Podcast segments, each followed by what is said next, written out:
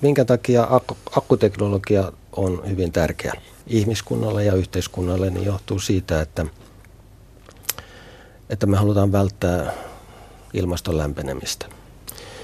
Ja jotta pystymme vähentämään ilmaston lämpenemistä tai rajoittamaan sitä sovittuun, sovittuun tota noin, niin rajaan asti, niin se edellyttää sitä, että energiatuotannossa me mennään yhä enemmän ja enemmän kohden päästöttömiä, hiilittömiä energialähteitä. Eli käytännössä tarkoittaa sitä, että hyödynnetään enemmän tuulienergiaa, aurinkoenergiaa, aaltoenergiaa, vuorovestä ja tämmöistä, mitä kaikkea nyt maailma, maailmalla kehitetään, mutta ongelma yleensä näissä on se, että ne on hyvin kausiluontoista se energiatuotanto. Eli sitä energiaa ei pystytä tuottamaan niin kuin jollakin hiilivoimalla tai, tai ydin, ydinvoimalaitoksessa niin kuin jatkuvasti, vaan se on kausittaista. Ja silloin kun ei tuule tai silloin kun ei aurinko paista, niin sitä energiaa pitäisi pystyä ainakin varastoimaan. Ja edelleenkin ollaan sitten sitä mieltä, että yksi paras tapa varastoida tätä energiaa, sähköenergiaa, niin on, on akut. Et toki siellä on muitakin vaihtoehtoja, on, on kaikenlaisia mekaanisia varastoita ja yksi on esimerkiksi se, että pumpataan vettä jostakin laaksosta korkeammalle vuorelle ja silloin kun sitä sähköä on ylimäärin ja sitten sitä päästetään sieltä, sieltä tota, niin kuin voimalaitosten läpi sitten taas laaksoon, mutta se on, en tiedä onko tämmöisiä käytännössä tehty, mutta tämmöisiä kaikenlaisia vaihtoehtoja maalaillaan, mutta yksi, yksi niin kuin aika simppeli no se on teknisesti simppeli, mutta semmoinen pie, pienemmän mittaluokan ratkaisu siihen on, että te varastoidaan sitä akuilla. Ja akkuteknologioitakin on hyvin montaa erilaita.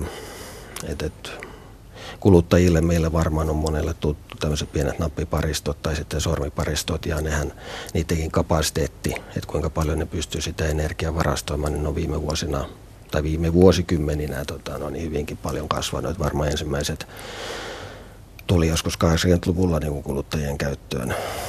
Ja siitä sitten astettain niin ne, ne lukemat, mitkä niiden pattereiden kyljessä on ilmoitettu, niin ne on, on kasvanut. Mutta ne ei ole itse asiassa kasvanut niin paljon kuin niitä olisi pitänyt. Et jos ajatellaan, että miten esimerkiksi elektroniikka ja tietojen käsittelyyn käytettävät laitteet, niin miten ne on niin kuin kehittynyt viime vuosina – että kuinka paljon tietoa pystytään yhdessä sekunnissa käsittelemään, niin se on ollut aivan, on puhutaan tämmöistä moorenlaista, niin se on enemmän tai vähemmän edelleenkin voimassa, mutta että akkuteknologia on laahannut siinä perässä. Että se ei ole, ei ole ollenkaan siihen tahtiin kehittynyt kuin mitä sen olisi niin kuin muihin verrattuna, muihin teknologioihin ja elektroniikkateollisuuteen verrattuna olisi pitänyt kehittyä. Ja se on niin kuin semmoinen rajoittava tekijä, tekijä että esimerkiksi kännyköissäkin niin moni muistaa varmaan vanhat kännykät, että niitä ei tarvinnut kuin, kuin tota kerran viikkoon ladata. Ja nykyään sitten kun älypuhelimet, jotka käyttää sitten enemmän sitä energiaa, niin niitä joudutaan sitten lataamaan päivittäin. Jos teknologia olisi mennyt samaan tahtiin myös akkupuolella eteenpäin, niin edelleenkin niitä pitäisi ladata vain kerran viikossa. Mutta kun näin ei ole, niin me joudutaan sitten, sitten tota niitä lataamaan tätä vanhan, vanhan teknologian akkuja, niin joudutaan sitten lataamaan joka päivittäin. Et vaikka litiumioniakut on, on niin kuin tavallaan tällä hetkellä niin kuin se, se ratkaisu akkuihin, joita niin kuin teollisuus niin kuin hyödyntää lähinnä, niin niissäkin on, on menty toki viime aikoina eteenpäin, mutta silloinhan tapahtui hyppäys, hyppäys niin kuin parempaan, kuin siirrytty litiumiakuihin, eli ne on ener- puhutaan tämmöisen energy density, eli energiatiheydestä, niin niissä on aika iso energiatiheys tiheys niin kuin vanhoihin jo metallihybridiakkuihin tai nikkelikadmiumakkuihin verrattuna, mutta, et, mutta et, enem, enemmän parempaan pitäisi pystyä ja, ja, ja siellä on eri vaihtoehtoja, miten sitä asiaa voidaan parantaa. Mm, teillä on nyt tämä pi ollut tässä kovasti tutkimuksen kohteena, eli puhutaan tämmöisestä nanohuokoisesta piistä. Minkälaista materiaalia se on? Joo, eli nanohuokoinen pi on, on tota noin, niin sellainen materiaali, missä on, on hyvin, hyvin pieniä huokosia niin, että se tekee sen ä, aineen niin kuin, että siinä on paljon tyhjää tilaa sisällä. Että siinä menee niin kuin tämmöisiä pieniä atomitason onkaloita siinä materiaalissa niin kuin reunasta reunaan.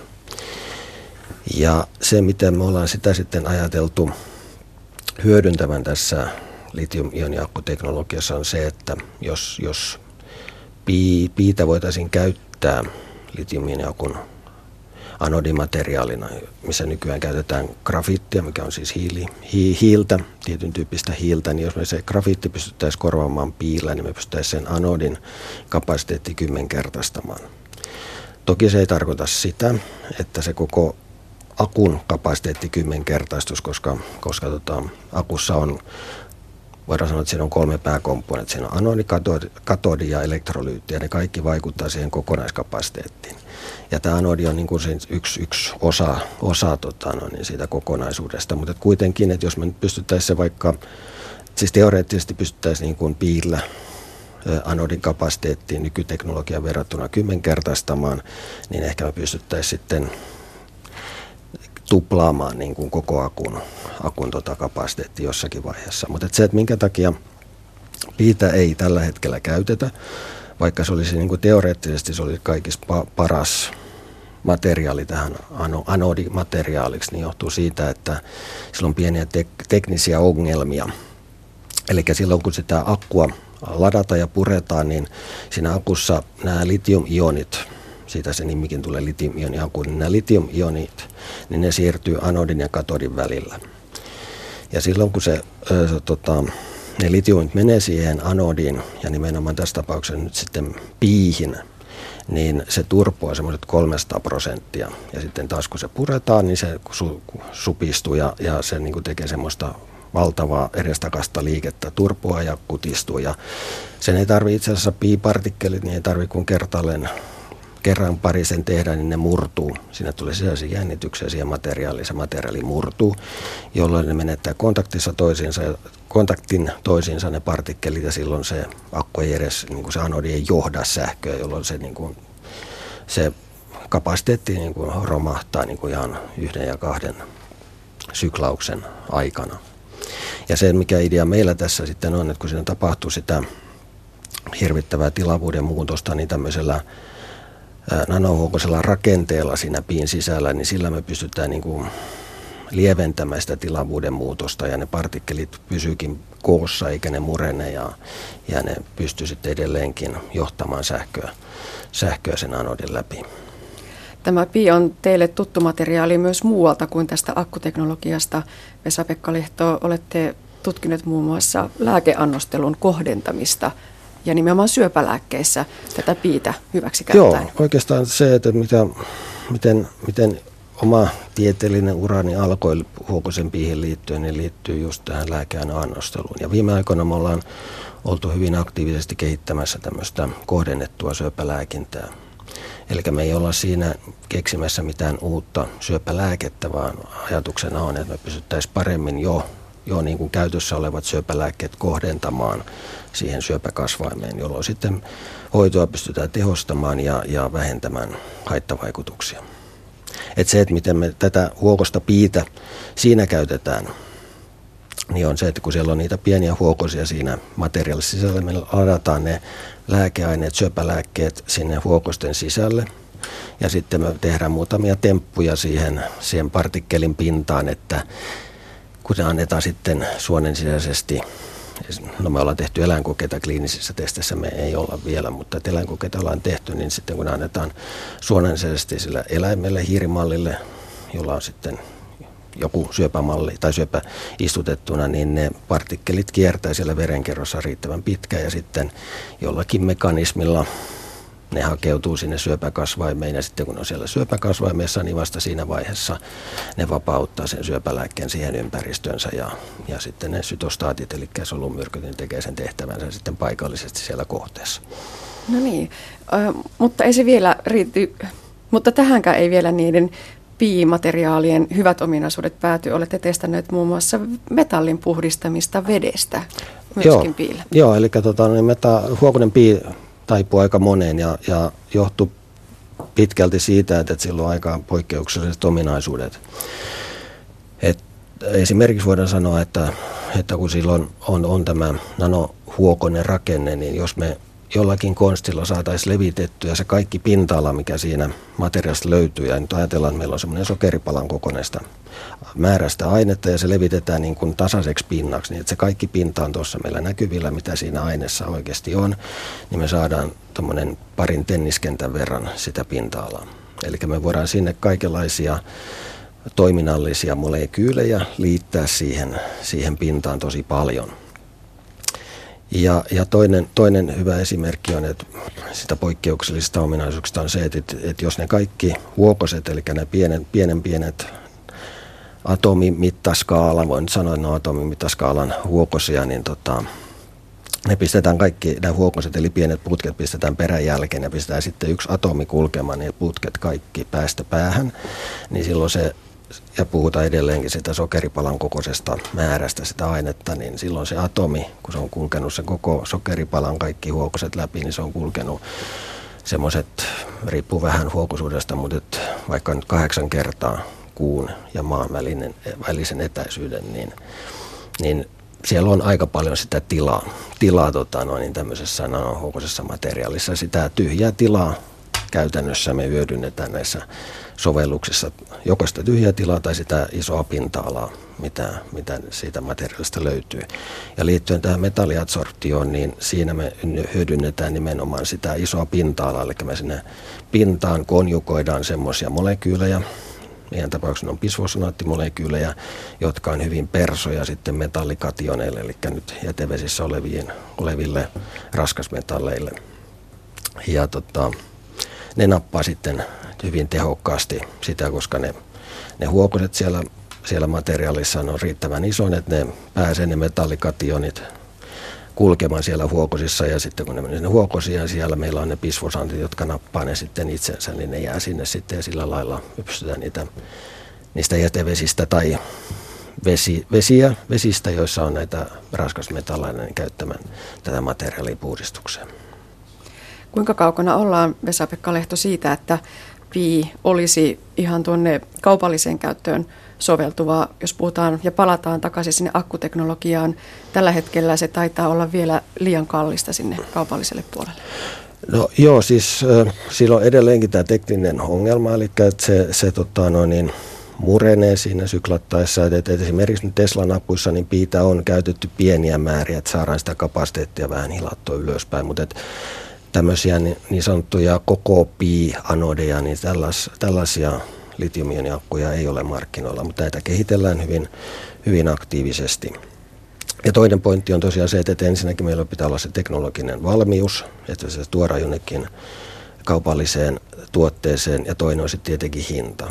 Että vaikka me saataisiin saataisiin tota noin, sitä kapasiteettia hilattua ylöspäin, mutta jos se teknologia on huomattavasti aikaisempaa kalliimpaa, niin siinä on tiettyjä, tiettyjä kynnyksiä sen, sen niin kuin markkinoinnin saattamisesta. Ja se jossakin niche-alueella, jossakin erityisessä sovelluksessa, missä niin kuin tarvitaan erittäin suurta energiatiheyttä tai erittäin suurta kapasiteettia, niin jos esimerkiksi ajatellaan, että kun avaruuteen lähetetään jotakin laitteita, niin silloin esimerkiksi painolla on hyvin suuri merkitys ja kaikki, jokainen gramma, joka sinne lähetetään, niin on liikaa, niin silloin esimerkiksi, että jos siellä tarvitaan hyvin keveitä, mutta suuren kapasiteetin akkuja, niin, niin semmoisessa tapauksessa ei tule, niin kuin se hinta ei tule niin kuin välttämättä vastaan, mutta silloinhan joku kaupallinen sovellus sillä on aika, aika pieni kuitenkin.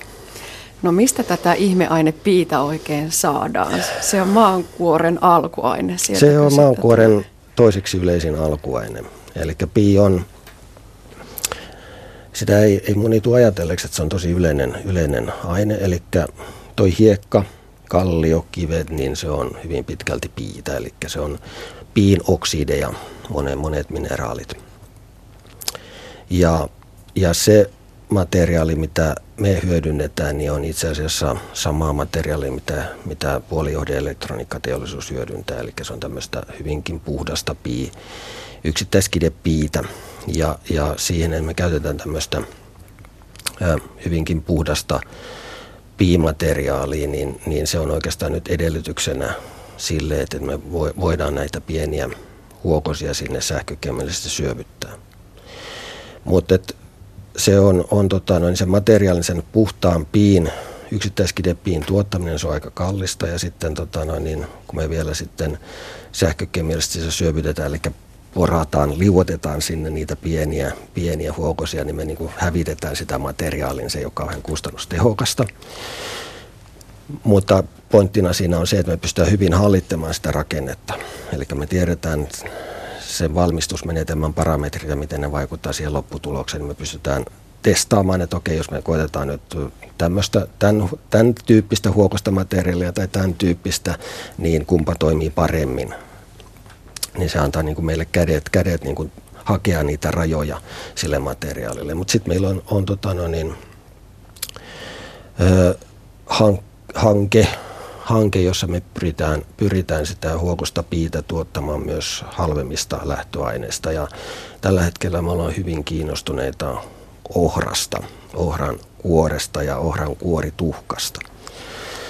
Eli tietyt kasvit, meidän Suomessa niin ohra, niin se kerää maaperästä hyvin tehokkaasti piitä. Ja se muodostaa siihen kasviin tämmöisiä fytoliitteja, niin sanottuja fytoliitteja, jotka on amorfisia piioksidirakenteita. Ja kun se esimerkiksi Koskenkorvan tehtailla, Koskenkorvalla tuottavat tärkkelystä ja etanolia ja, ja näitä tuotteita, niin sieltä jää tätä kuorituhkaa hyvin paljon yli.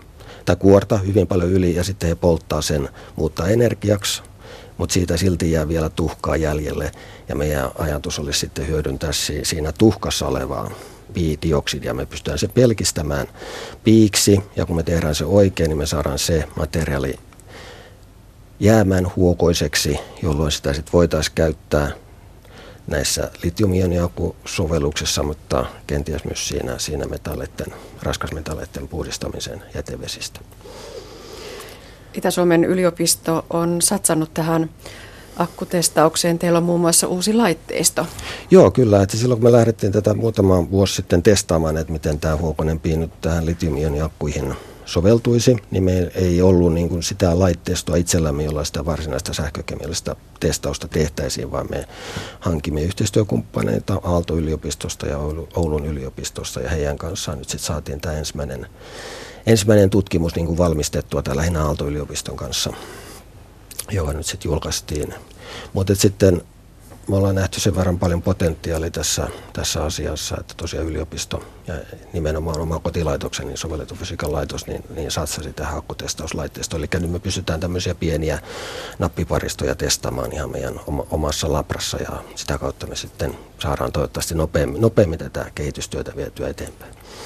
Niin se tutkimustyö, kehitystyö on kovin hidasta. Mitä arviot, arviot Vesa-Pekka Lehto, milloin pi on semmoinen normaali käytettävä materiaali, vaikkapa nyt nimenomaan siellä akkuteknologian puolella? Hyvin vaikea, vaikea tota, no niin, ennustaminen on vaikeaa ja etenkin tulevaisuuden ennustaminen. Tota, kyllä nyt ei, ei kovin monesta vuodesta välttämättä puhuta. Siellä on sitten tota, no niin, on, on tietenkin sitten yhtenä vaihtoehtona on, että itse asiassa sieltä tulee taustalta joku aivan toinen akkuteknologinen ratkaisu, joka menee litiumioniakkujen ohi. Että esimerkiksi puhutaan tämmöistä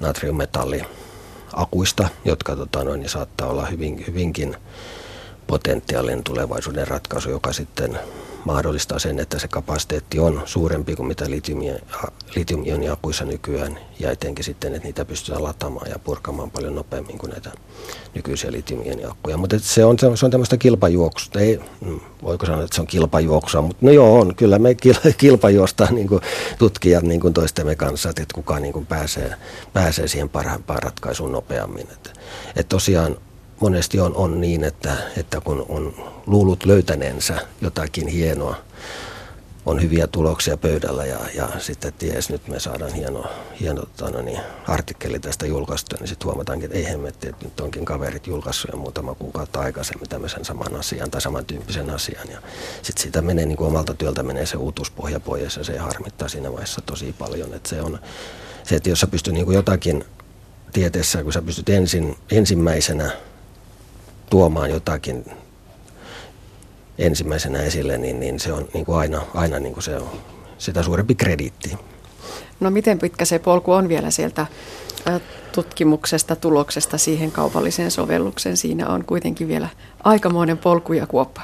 Joo, ja se edellyttää sit sitä, että me ollaan enemmän ja enemmän yhteistyössä niin firmojen kanssa. Et me ei yliopistolla tehdä kaupallisia sovellusratkaisuja, vaan, vaan se sitten tehdään yhteistyössä näiden firmojen kanssa, jotka sitten tämmöitä, näitä tuotteita sitten markkinoille lanseeraa. Ja sen esimerkiksi tota noin, niin on suomalaisia yrityksiä, jotka tekee, tekee työtä tota noin, tällä saralla ja, ja muutenkin niin kuin näyttää siltä, siltä, että tämä akkuteknologia on nostamassa nyt Suomessa, Suomessa päätään, että tuossa aikaisemmin oli, oli Varkaudessa tämmöinen firma kuin Euroopan Batteries.